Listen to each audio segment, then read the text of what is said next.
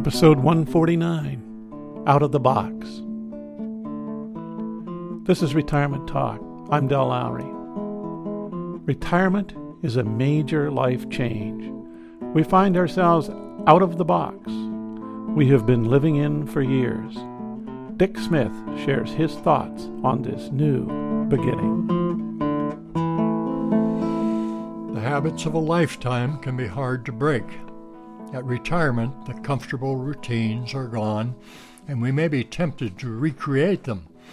The retired executive who attempts to organize his stay at home wife's routines is a sad example. Many jobs are highly specialized, and workers may begin to feel like part of a machine or a workstation or cubicle. Formal education in classrooms can produce the same effect. Even children's activities can take on that structure. In the past, farm children learned to play, work, and learn at the same time by watching and helping their parents in everyday activities. Richard Bolles describes the three boxes of life education, work, and recreation, and urges us to integrate these elements at every stage of our life he developed the idea of career counseling used by rehabilitation counselors. It begins with, What do you really like to do? rather than listing your experience or education. And recreation can be part of a job. It nurtures the spirit. Routines are useful and satisfying I like to take a bike ride in the morning and then read the newspaper, discuss the day's schedule with my wife.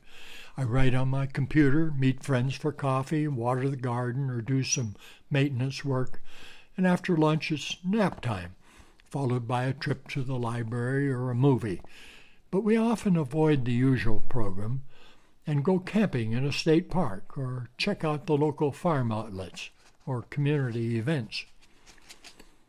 The eight hour day is another obstacle to an integrated life.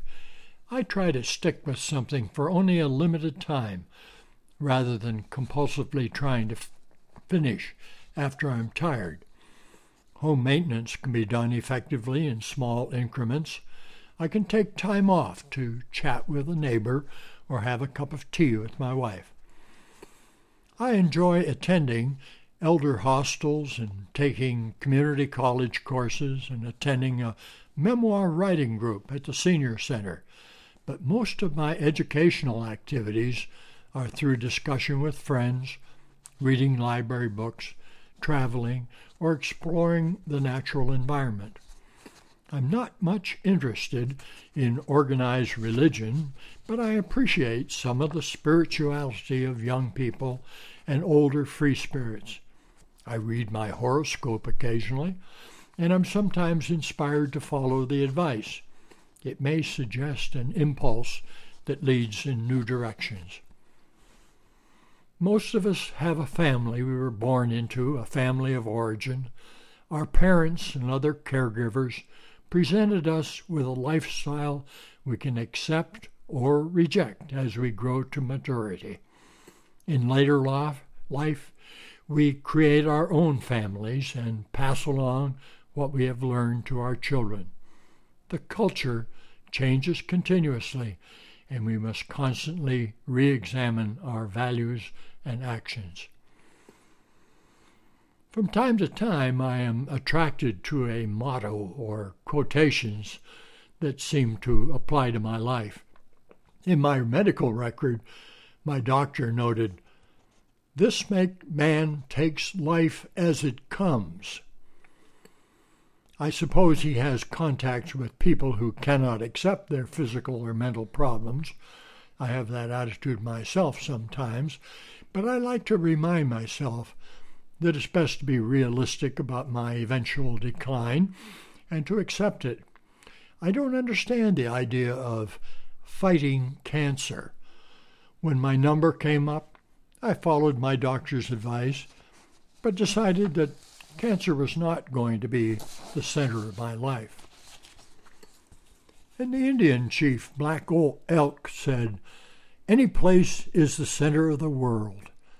We call some place home, and it is the center of our life when we are there. But that center moves with us as we walk or drive or fly to other places. As a small child, I remember wondering if the world unrolled before me and rolled up behind me as I walked along.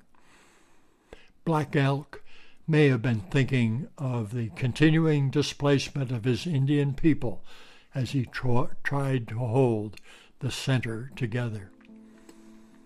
Another quote that I've long admired is from Voltaire's Candide. Candide and his lady friend Cunegonde traveled over the world through wars, slavery, misery of every kind, while his philosopher friend insisted that this is the best of all possible worlds.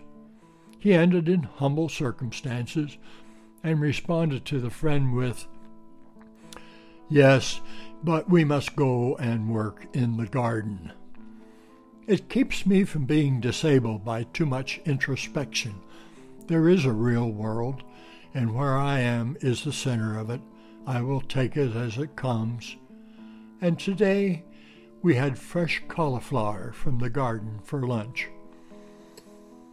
For our health and security as we age, we have to eat right and exercise, save some money, and establish good habits of living.